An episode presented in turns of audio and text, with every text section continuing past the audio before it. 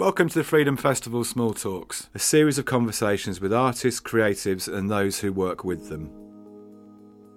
We wanted to demystify the creative process to give you an insight into the work that these people do, piece together some conversations and chats with our friends from all over the world. We guess it's a podcast, but we don't really know what a podcast is, so let's just call it a series of conversations. Small talks.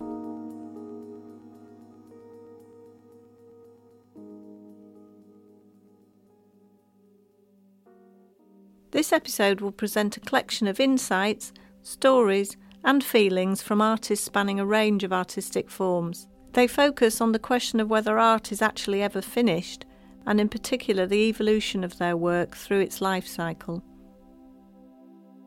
Dan Acher, currently based in Geneva, describes himself as an international artivist, using art to create change.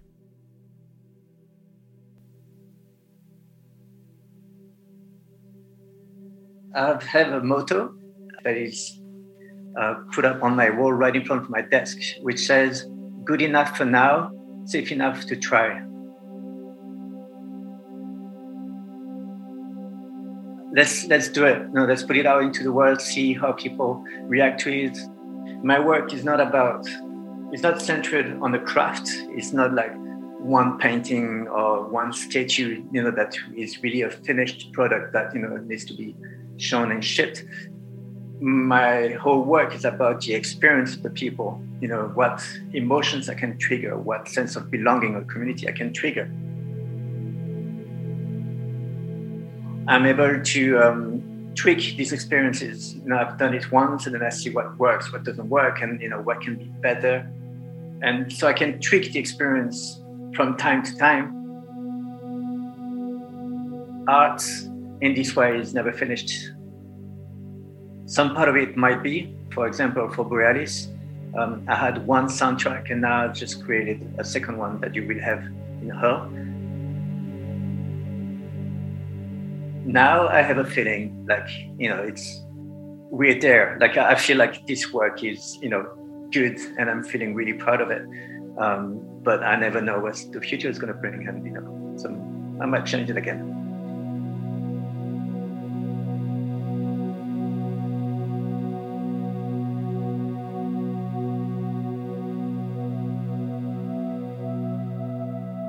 First of all, regarding Borealis, a really interesting part of that piece is that um, it's never the same. Uh, it's you know like okay, I can I create the situation, but um, depending on the wind, the the temperature, the humidity, it looks keeps changing all the time. And then depending on the location and the way the wind twirls around and moves or doesn't move, it looks completely different. So even that one, you know, changes all the time. Like I'm not a painter, I'm not a graphic artist. I, my craft is creating the right situations for, for people to experience different emotions. My different projects that look completely different, they all come together to create this right, this situation where two strangers come and you know exchange uh, a look in the eyes, you know, and and you know and sense, hopefully, that they belong to the same humanity. And so there can be two people, a hundred, ten thousand, a hundred thousand, like a whole city. Um, it's it's always what I'm looking at, you know, for people to understand that uh, my well-being depends on your well-being, you know, and that uh, we all belong together, and that uh, our future is intertwined.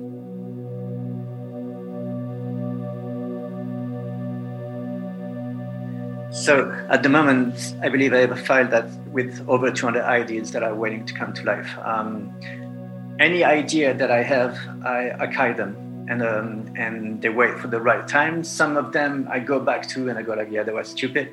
Um, some of them I just go like, yeah, this one, you know, there's really something there.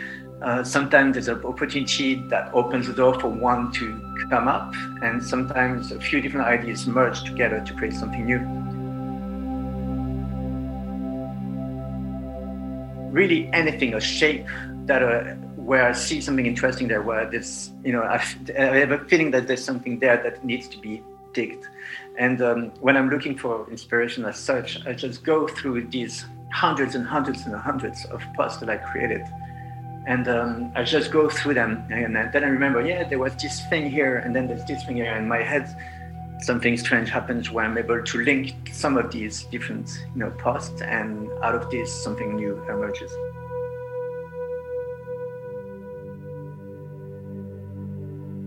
I study anthropology, and in quite a few um, societies, there's no word to actually describe art. There's just no words for it, and because I've never thought of myself as an artist, it feels like I don't need a word to separate art from everyday life. I think um, you can be an artist in any aspect of your life my art is much more connected to everyday life, to, to nudge people out of their everyday routine and to experience something beautiful or very special. So yeah, um, I'm an artist and um, and I'm okay with it.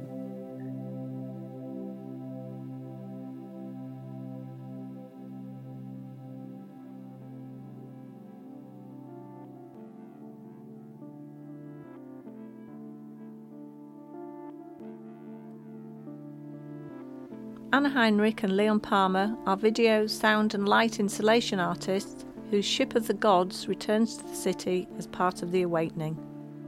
They are fascinated by the blurring of boundaries between real and virtual space and how the creation and development of their work integrates into its surroundings.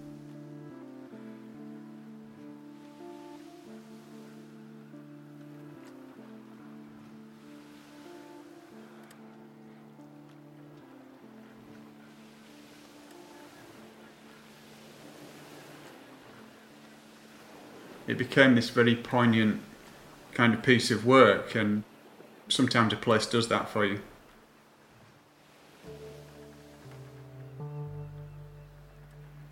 Most of our work actually um, kind of is developed in response to a site. Um, usually starts quite a few months before. I guess in a way, kind of go with quite an open mind, but we're also trying to think about how um, the piece that we're making might sit with the site in which it's being shown. We came across this story, um, this Norse myth called Skidbladnir, which is this sort of ship of the gods.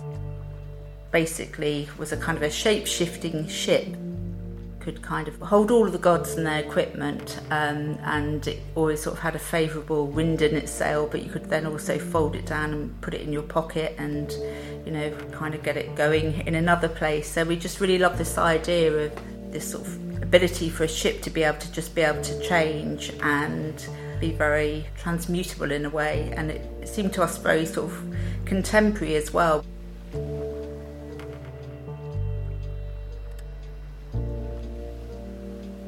So since we started working together, we we always wanted to make work for people to see. For us, you start getting used to just making a piece of work and sort of instinctively knowing it's going to do something.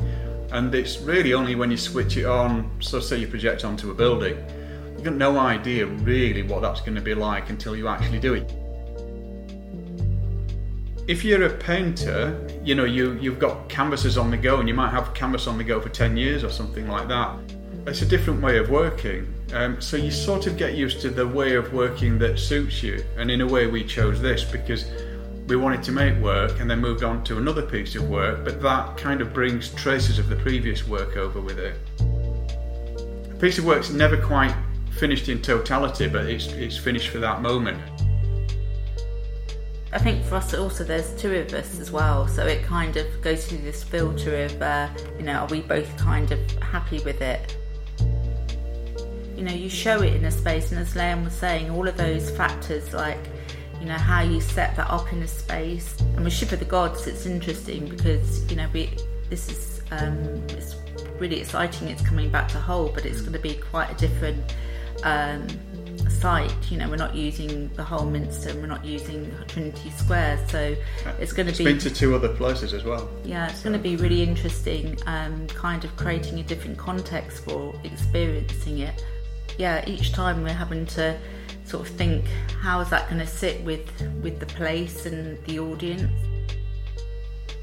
I guess we're we're sort of quite privileged that we're getting to see it in different spaces and seeing how it changes subtly from one site to another. So, in a way, you could think, well, it's kind of an evolving piece in that way. Mm. And we've also thought about, you know, as an idea, it's quite an interesting idea that you have this shape shifting ship, um, and in a way, it doesn't really have to just stop at, you know, the ships that we've that we've used for Hull. You know, there's that potential to kind of grow um, and build on the on the idea, if you like.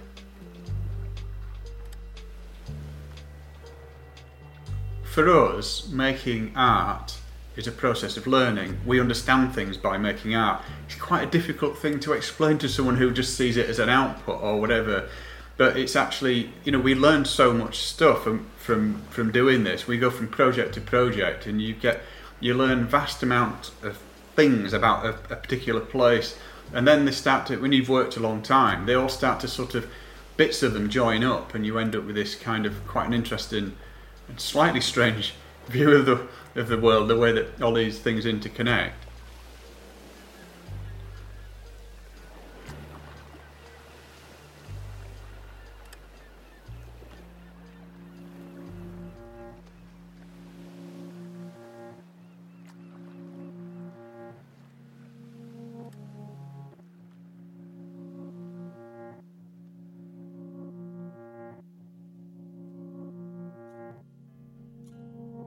Jean Baptiste Duperray is the artistic director of the company which presents the ghostly parade that is Totems. He feels art is always changing and must develop with the times and technology. His ideas grow up and develop with the audience and what they are feeling.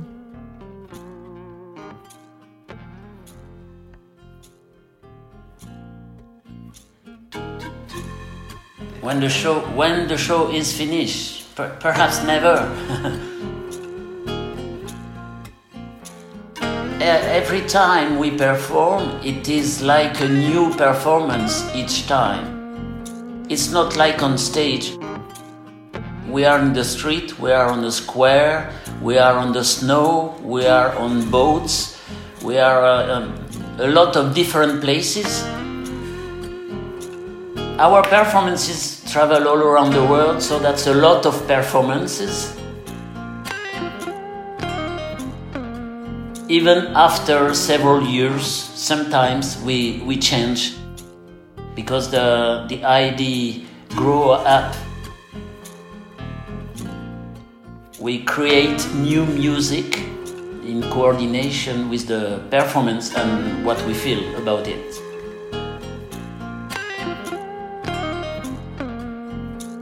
The, the kind of performance we are proposing with this with the Quidams company, the idea is to feel how the audience feel the performance. You know, sometimes people don't like the show. That, that's why I like to perform in the streets because it's for everybody. Everybody, all the people, even the people who are used to go to the theater, also the people who are not used to go to the theater.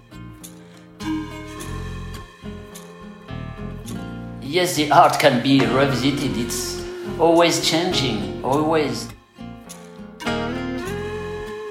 It has to, to grow up with the, with the people who are in, in the centuries. So we have to keep the traditions, but those traditions and also the art, the performances, the, the paint, uh, all the arts in live with the centuries, of course. So that's why the media, the digital, is very in- interesting. But we do not have to be dependent of this.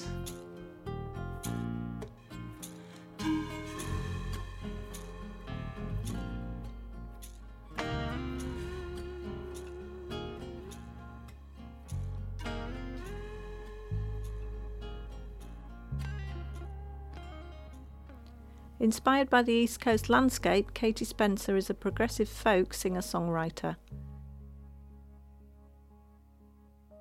Interaction with the audience shapes her decisions on when a piece is finished. Katie is one of the artists selected to create a composition for the Awakenings Rescore project, which sees music scored for archive film footage of Hull.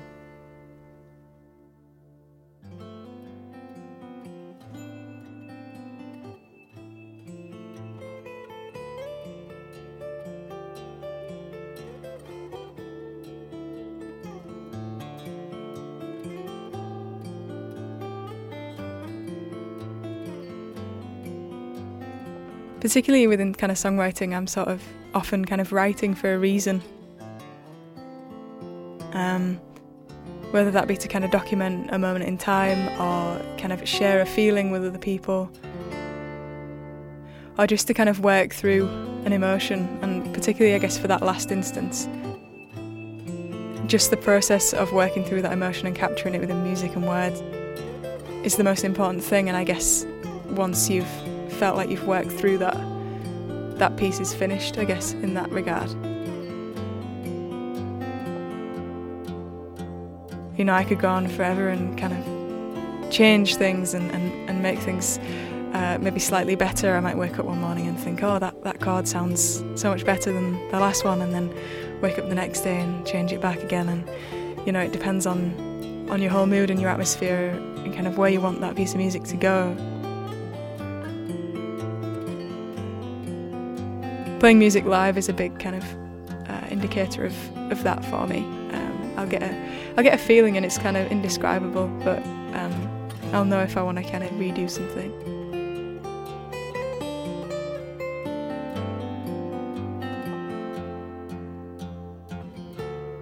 So I'll start with the, the guitar most most of the time, um, but but sometimes I kind of get a title, you know, a lyrical title that I think sounds nice and and start that way, which is more of a challenge for me, but I, I write differently that way, so I think it's important to, to do both.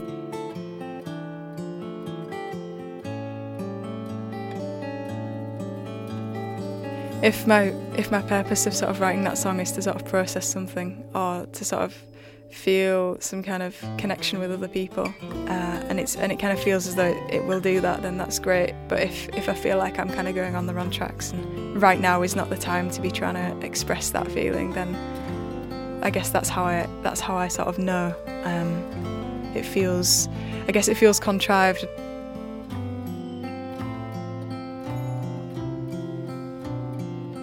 I've been kind of spending quite a lot of time recently with the kind of so much time on our hands, uh, we've been able to sort of explore this kind of idea about kind of, you know, what is my authentic voice, and I think um, it goes hand in hand with this idea of, you know, how do you know when something's something's right or not.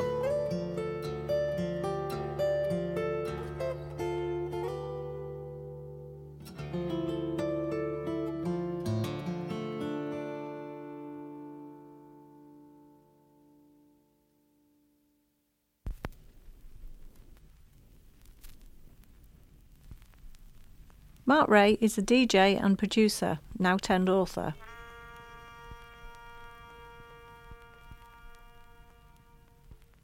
Mark talks over the art of sampling, using existing recordings to create new music, and how it is just a matter of timing.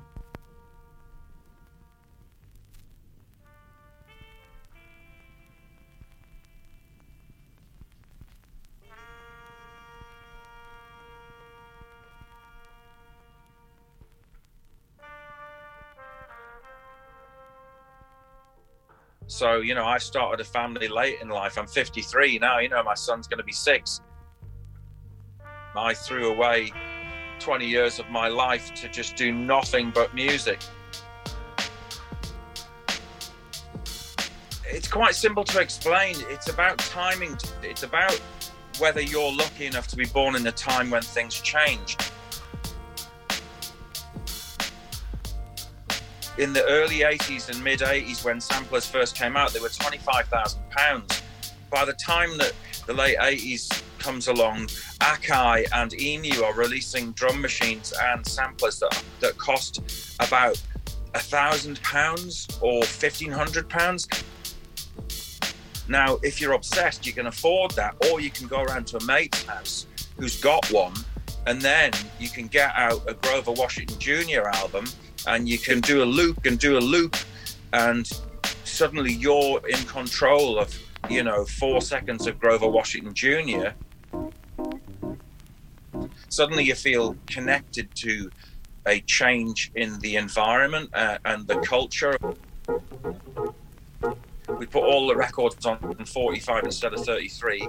We changed the pitch so you were manipulating key so that you were then starting to drift into the world where you were actually making montages that were beyond the concept of musicianship. You know that guy Cold War Steve?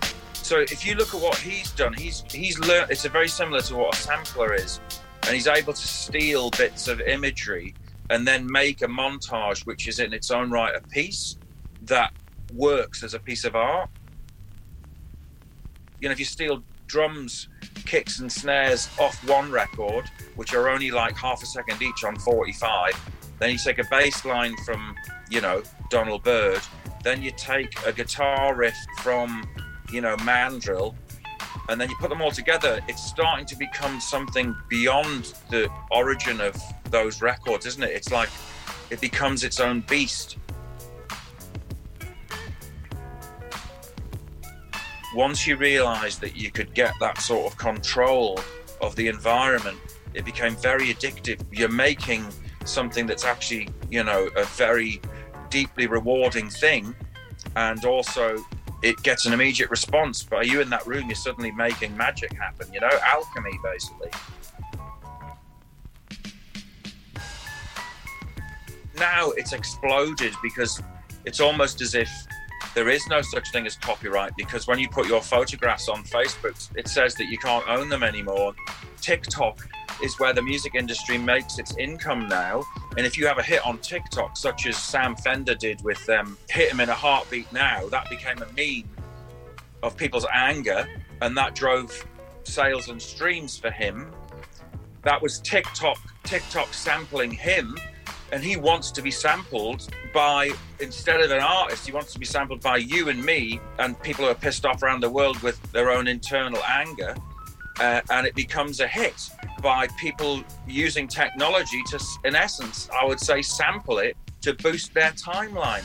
You, do you know what I mean? It's like the concepts are still the same. The point is, is that it's part of the human condition to uh, to enjoy things that are hooky.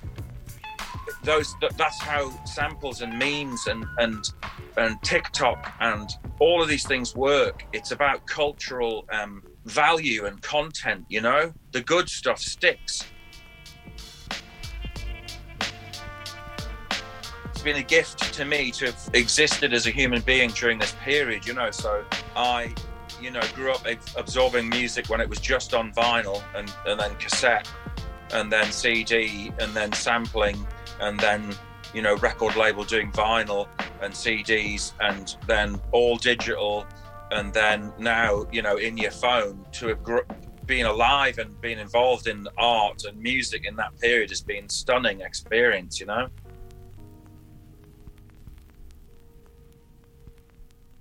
Thinking of Mark's suggestion that where one piece of art ends, another begins, brings us to the conclusion of this episode.